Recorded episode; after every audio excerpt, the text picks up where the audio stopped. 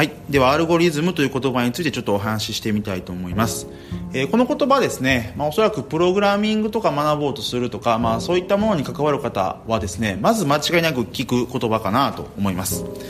えー一体どれぐらいの方がこのアルゴリズムという言葉の意味をしっかりと理解されているでしょうか。えーアルゴリズムというのは、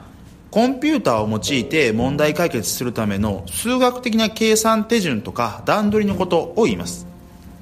でコンピューターを用いて課題を解くためにはですね、まあ、どのような順番でどのように計算を行えば効率よく課題が解けるかについてまず人間人が考える必要があります、えーここでいうですね効率よくというのはある課題についてそれをできるだけ少ない計算量で解決することを指します。で計算量が多くなると何が良くないかというと要は処理時間が長くなってしまいますよということです。え0.1秒が0.15秒になる程度なら大した問題ではないのかもしれません。ですが例えば SNS とかで過去の投稿を検索しようと思った時にですねその検索に数十秒とか数分とかかかってしまうともうその SNS を利用したいと考える人はもう激減してしまいますよね。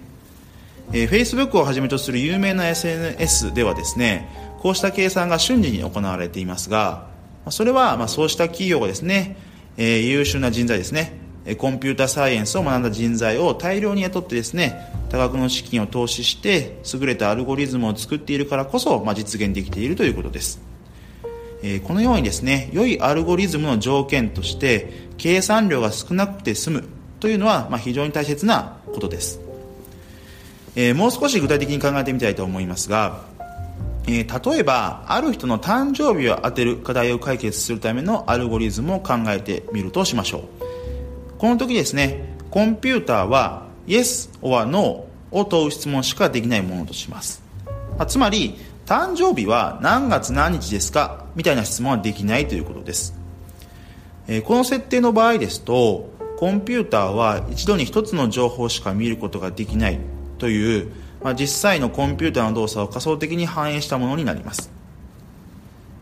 実際にどんなアルゴリズムにするか。でここで考えられる案としてはですね誕生日は1月1日ですか？と問うとします。で1月1日ではない場合続いて1月2日ですか？で同じように1月3日ですか？と頭から順番に聞いていくようなやり方があると思います、えーしかしですねこの場合には誕生日を当てるまで平均183回の質問、まあ、つまり計算というものが必要になります、まあ、これでは、まあ、あまり筋がいいとは言えませんよね、えー一方でですね誕生日は1月から6月までの間ですか？それとも7月から12月までですか？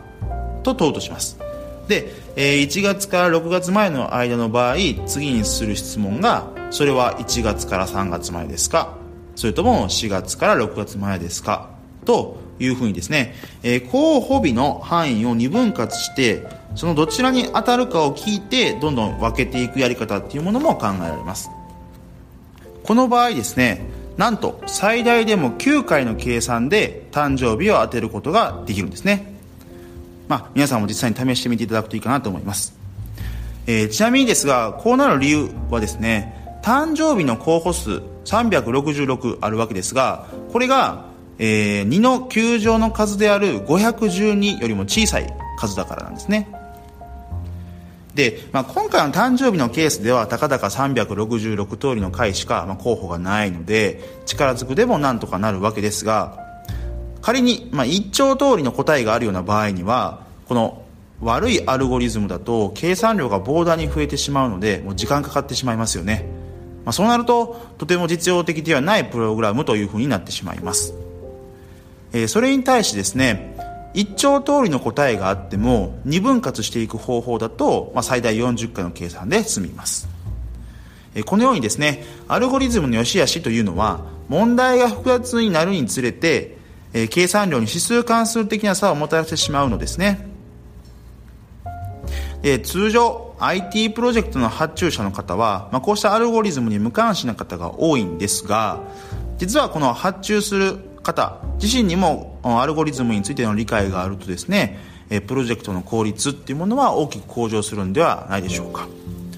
ということで、えーまあ、これからの時代何かしらこう IT を使って、えー、問題解決をしていくみたいな話はたくさんシーンが増えてくると思いますが、まあ、そういったことをマネジメントする立場を目指される方とか実際にそうなっていらっしゃる方っていうのはこういったアルゴリズム自体の意味合いはもちろんですし、まあ、それを考える力アルゴリズムを構築する力みたいなところも求められてくるのではないでしょうか。はいということで、えー、本日のお話はここまでとしたいと思います。また明日の放送もご期待ください。